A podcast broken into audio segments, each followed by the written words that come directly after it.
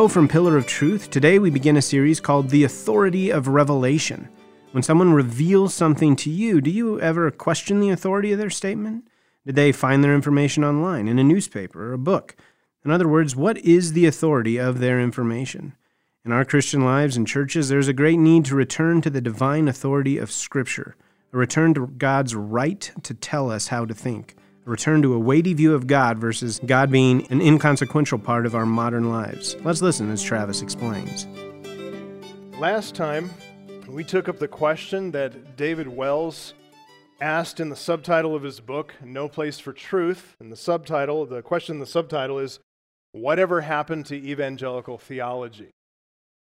It's a good question, and tonight we're going to get into the issue at the heart of David Wells' concern there about whatever happened to evangelical theology. At the heart of David Wells' concern is the church's need to return to the divine authority of the scripture. Toward the end, we're going to talk about general revelation, and then next week we'll start working our way through special revelation. But we need to get back to divine authority and understand the authority of God, His right to tell us how to think, because He sustains us and He's created the world in which we live and the air that we breathe. And He created the rules that govern this physical world. He also gave us a book to interpret all that we live in and all that we understand. So it is His right and it's our privilege to ground ourselves in the Scripture's authority. So, as I said, in No Place for Truth and other books that David Wells has written, at the heart of his concern is is the need of the church, the evangelical church, to return to divine authority, and particularly divine authority in the scripture, to return to a weighty view of God. And that's in a time when God's word has become, in our day, just one option among many. In a time when God himself has become weightless, or David Wells' word is inconsequential. God rests too inconsequentially upon the church is what he said. So Wells answered that question whatever happened to evangelical theology by identifying and tracing the impact of modernization. Modernization, he describes as a secularizing force that has been reshaping the world over the last century. And it's reshaping the world according to ideals of the Enlightenment, Enlightenment understanding, Enlightenment ideals. Wells describes four forces of modernization, which you'll immediately, as I say them, you should recognize them. You probably will recognize them as benefits in our world. So, four forces of modernization that reshape the world in a secular direction. And yet we find great benefit from them capitalism, technology, urbanization, and telecommunications. These are things we live in and they're part of the warp and woof of our life, part of our culture, part of society. We've benefited greatly, and yet they are shaping influences. They create a culture for us, they shape the way we think, they shape our assumptions and our presuppositions. Capitalism has reshaped the world to create this massive integrated system that supports growing commerce all around the world. New technology over the past century or so has accelerated industry and productivity in industry. That's the supply side. It also enables private owners to distribute goods to new markets and new customers. So that's the demand side. And that's not only in the state and the country, but this technology has allowed capitalism to reach all around the world. Technology that upholds and strengthens capitalism, technology brought new energy into that symbiotic relationship between buyer and seller and increasing supply and meeting demand. So, the growth of capitalist economies is dependent in large part on the advancement of technology to increase that productivity. And transportation technology, in particular, shipping, railroads, automobiles, airplanes, all that has enabled the widespread worldwide distribution of goods. That productivity and industry has centers, urban centers, and so that's urbanization, the process of concentrating large numbers of people in small areas. Obviously, that started with factories and industry as more and more things are being built and more people coming into small areas, coming into cities, all the finance and banking and everything that supports that and builds off of that. That's accelerated, obviously, over the past century. and it's driven by economic and financial interest and financial opportunities. We get that. Telecommunication, those technologies, they overcome limitations of space and time. Increasing connectivity, so we think about going all the way back to when we just had rotary dial phones and wires, or you can take go even further back to that, the, the telegraph, uh, how it connected people with communication and news spreading at a fast rate. But all that has increased as we have cellular phones and internet technology and all the rest. So that joins together people, businesses, regions, nations, creates an international world like what David Wells called a world cliche culture. As culture spreads all around the world, and you can find kids in Samara and kids in Ethiopia and kids in South America and North America and Asia, you can find them listening to all the same tunes and repeating all the same lyrics, having all the same heroes, LeBron James and all the rest, all around the world. So we tend to see those features of the world capitalism, technology, urbanization, telecommunications we tend to see them as gifts to us, gifts to the world, not threats, but gifts. All those things enter into our lives with a front loading the list of advantages that they're going to offer to us, showing us all the ways that they're going to improve and simplify and reward our lives. And they do that. There's a simplification, there's a connectivity. Who doesn't want to be in one location, be able to connect around the world with your grandkids in some other part of the world. We really appreciate that. Over time, though, we can start to discern the darker side of all these forces. For example, we tend to evaluate the world in economic terms. We see productivity and efficiency and profitability as the most important measures of value, and we assign that even to people. We don't think of people as people, we think of them as producers or are they productive? Are they efficient? That's how we judge people. We value things that get big, things that grow, things that have success, things that make money. We even bring that idea into the church, as if the bigger the church, the more money flowing through the church, the more successful it is. God, though, he values what is faithful. He values fidelity to the truth. And faithfulness and fidelity to the truth are missed and passed over in a busy, productive, success oriented world. Consider how production technology can undermine faithfulness. There's an increase of goods, there's the power of modern marketing that taps into human covetousness, fanning the flames of discontent. We become in this production and, and always releasing new things, new new products, new versions, updates. We've become biased against what is old. We always prefer what is new and improved. And sadly, that same attitude governs what many churches do these days. It governs how they think, it governs their ministry philosophy. They try to be innovative and keep up with a changing world all the time rather than just going back to old truths and preaching the scripture transportation technology, the automobile in particular, that can undermine the discipline of the church. I mean, think about it this way if I don't like what the elders say, if I want to avoid accountability and shirk the judgment of a church, I could just get in my car and drive to another church. I can pass that church by and never think about it again. So, what authority then does a local church have over people with cars? And many people think like that today. They just assume that. If things get, start getting too difficult in a church, they're gone. They're out the door and you never see them again. Telecommunications technologies means we're more connected than ever. We search the world for answers that come from outside the Bible, and we're used to that. We're used to looking to other authorities. Local churches then become hosts to an increasingly distracted audience, an audience with different voices in their heads, with different voices on their phones telling them that they need to listen to this expert and that expert and, and submit to that authority and this authority and follow that guru.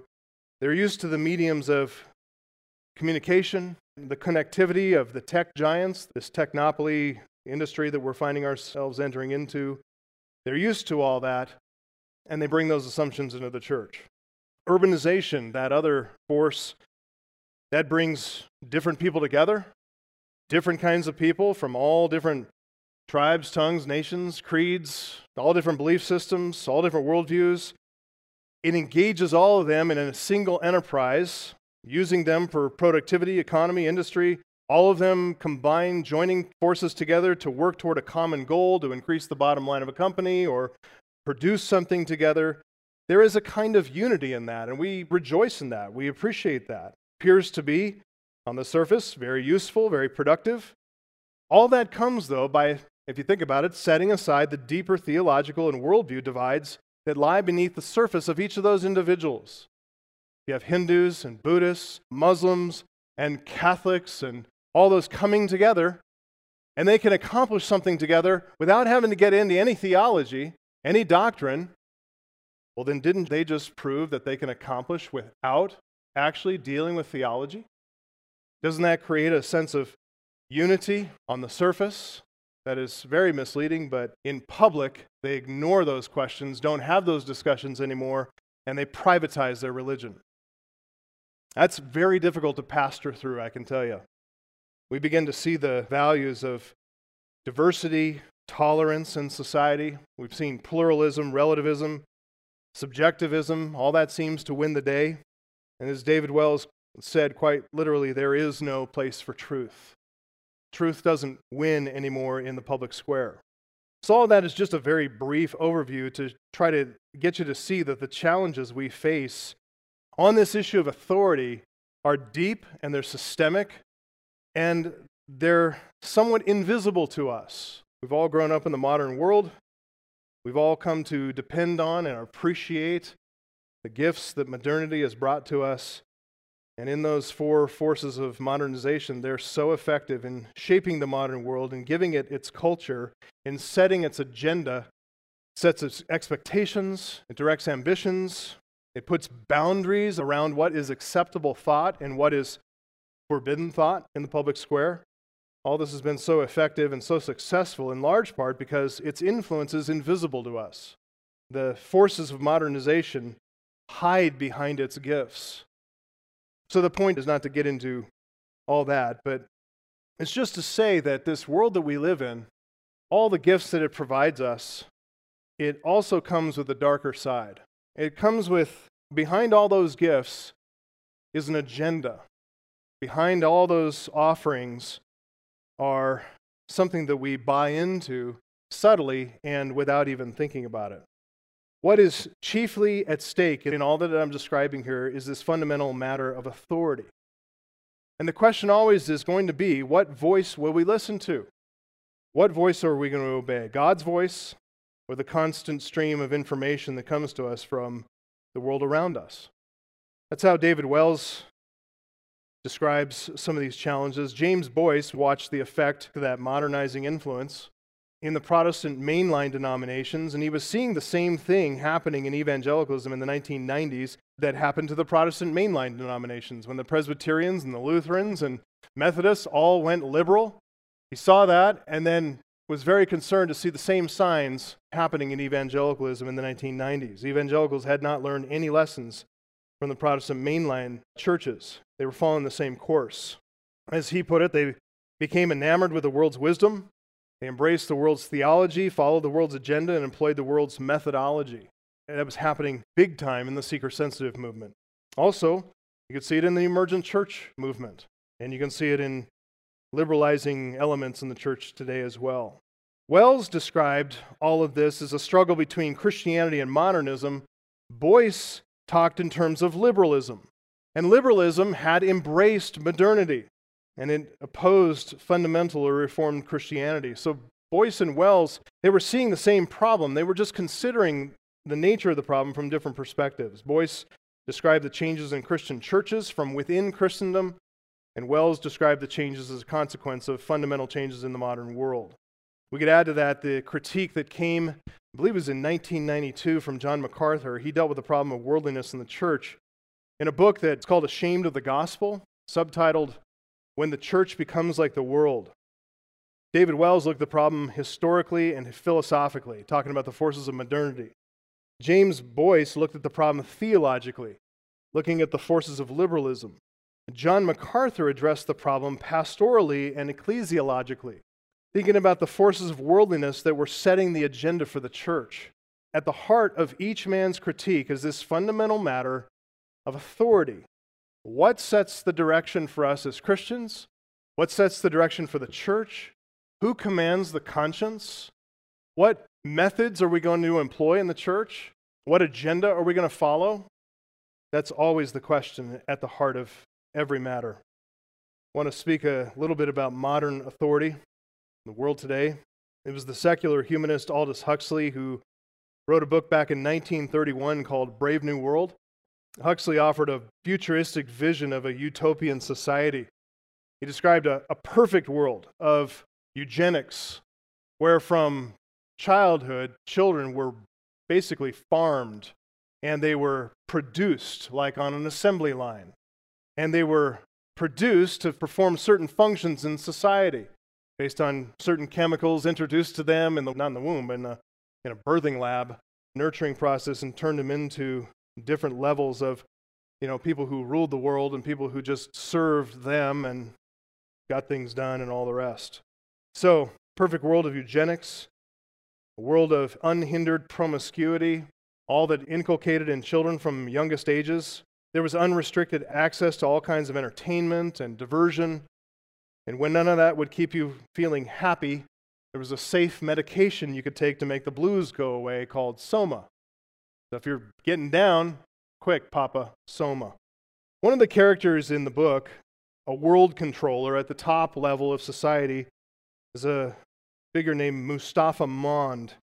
And he thinks, quote, that there quite probably is a God, but that he manifests himself in different ways to different men. In pre modern times, he manifests himself as a being that's described in these books, and by these books, he's pointing to the Bible, other supposedly holy books. But now, Mustafa Mond says, he manifests himself as an absence, as though he weren't there at all.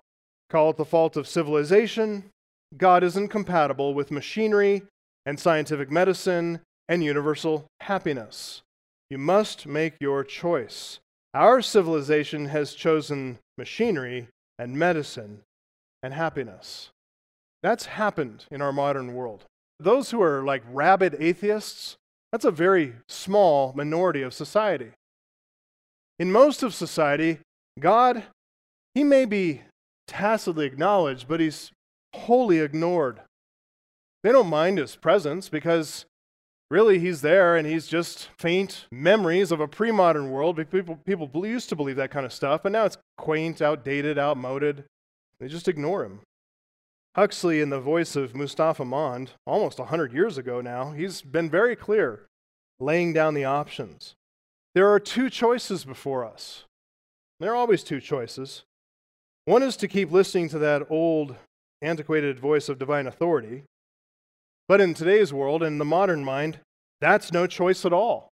Because all divine voices have been rendered obsolete by civilization, served by its machines and science and technology and medicine, all designed to provide happiness to all. After all, isn't that what religion's for? Isn't that what gods are for? To pray for them so you can get the stuff you need, so you can be happy? Well, that's all been replaced because of civilization, because of progress, because of technology, because of advancement. Huxley really put his finger on it, or his pen. He put his pen on the heart of modern idolatry. And at its heart, modern idolatry is the rejection of divine authority. The heart of idolatry is finding a God substitute, to exchange the creator for the creature, preferring the creature over the creator. Since we can't manipulate the Creator in His inflexible book, we abandon Him, we abandon His Word, and find a more malleable God that will give us what we want. And in that sense, you can see how the heart of modern idolatry, it really isn't all that new. It's not really that modern. It's actually as ancient as the world is. Paul wrote in Romans 1 that this is the very heart of idolatry, the exchange of the God the Creator to worship what He created. It's the rejection of the authority of God's word in an embrace of a more malleable, not inflexible word at all. That's the word of mortal man.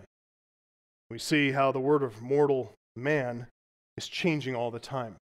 So the pre modern superstitious world and the modern anti supernatural secularized world, they really are one and the same in that regard. Pre moderns trusted in gods, represented by statues. People of the modern world trust in the God of progress, man's reason, scientific discovery, medical advances, technological development. In the words of the serpent, it's about having your eyes open, becoming like God, making your own judgments about good and evil. Again, it all comes down to a matter of authority. It's so important that we start right here with the issue of divine authority.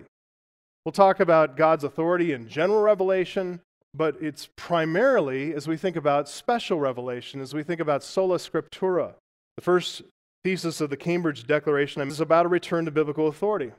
Because the Cambridge Declaration follows the five solas of the Reformation, and that first one is sola scriptura, formative principle of the Reformation. This is what the Cambridge Declaration says in that first thesis. We affirm the inerrant scripture to be the sole source of written divine revelation, which can alone bind the conscience. The Bible alone teaches all that is necessary for our salvation from sin and is the standard by which all Christian behavior must be measured. We deny that any creed, council, or individual may bind a Christian's conscience, that the Holy Spirit speaks independently of or contrary to what is set forth in the Bible, or that personal spiritual experience can ever be a vehicle of revelation. So the reformers referred to that idea as sola scriptura, scripture alone.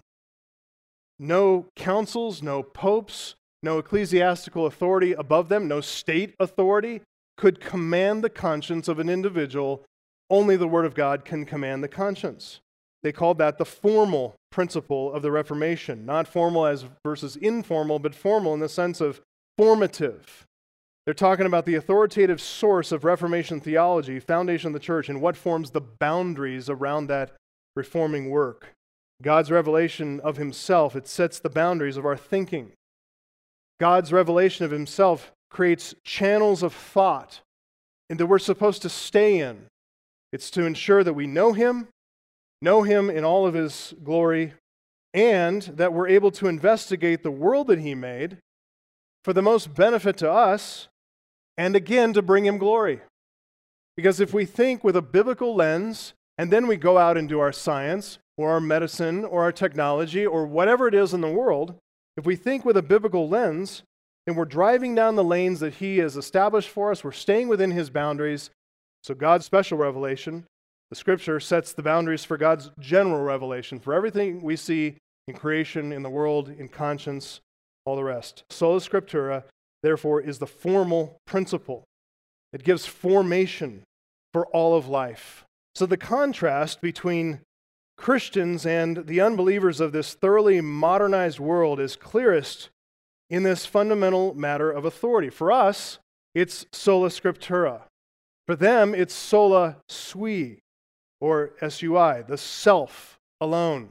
Immanuel Kant said it in his way. It's about having the courage to use your own understanding without guidance from another. That's their formative principle, sola sui. They've chosen to believe in the unaided use of reason. They've chosen to use their minds unhitched from any consideration of divine authority. You can hear that same rebellious spirit captured in that famous poem Invictus by William Ernest Henley. It ends with this stanza It matters not how straight the gate, how charged with punishments the scroll. In other words, he's saying, I'm not interested in passing through the narrow gate. It's a reference to the King James Bible, the straight gate. Says, I'm not afraid of the divine punishments recorded in holy scrolls of Scripture. Matters not how straight the gate, how charged with punishments the scroll. I am the master of my fate. I am the captain of my soul. Well, what Mr. Invictus and his fellow moderns fail to realize is that the world they intend to navigate their vessels through, this world belongs to God. The world that they navigate through, it's His. He created the world, he continues to govern the world according to laws that he established from the very beginning. The world is not the atheist's playground. It's not floating around in some sphere of existence that's completely apart from God, detached from his authority, where an unbelieving modernist, scientist, rationalist, skeptic is free to investigate it all in a morally neutral environment, making their own path, choosing their own course. The world is God's revelation of Himself to mankind, which means the world has an essentially moral nature to it.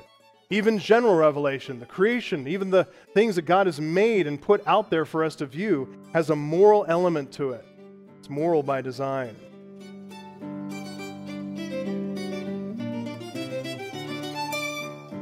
Well, thank you for joining us today. You can find this study, The Authority of Revelation, on our website, pillaroftruthradio.com. And we'd love to hear from you. Send us an email at letters at pillaroftruthradio.com, or you can call us at 970 364 3643. Plan to join us tomorrow as we're standing up and standing strong on Pillar of Truth.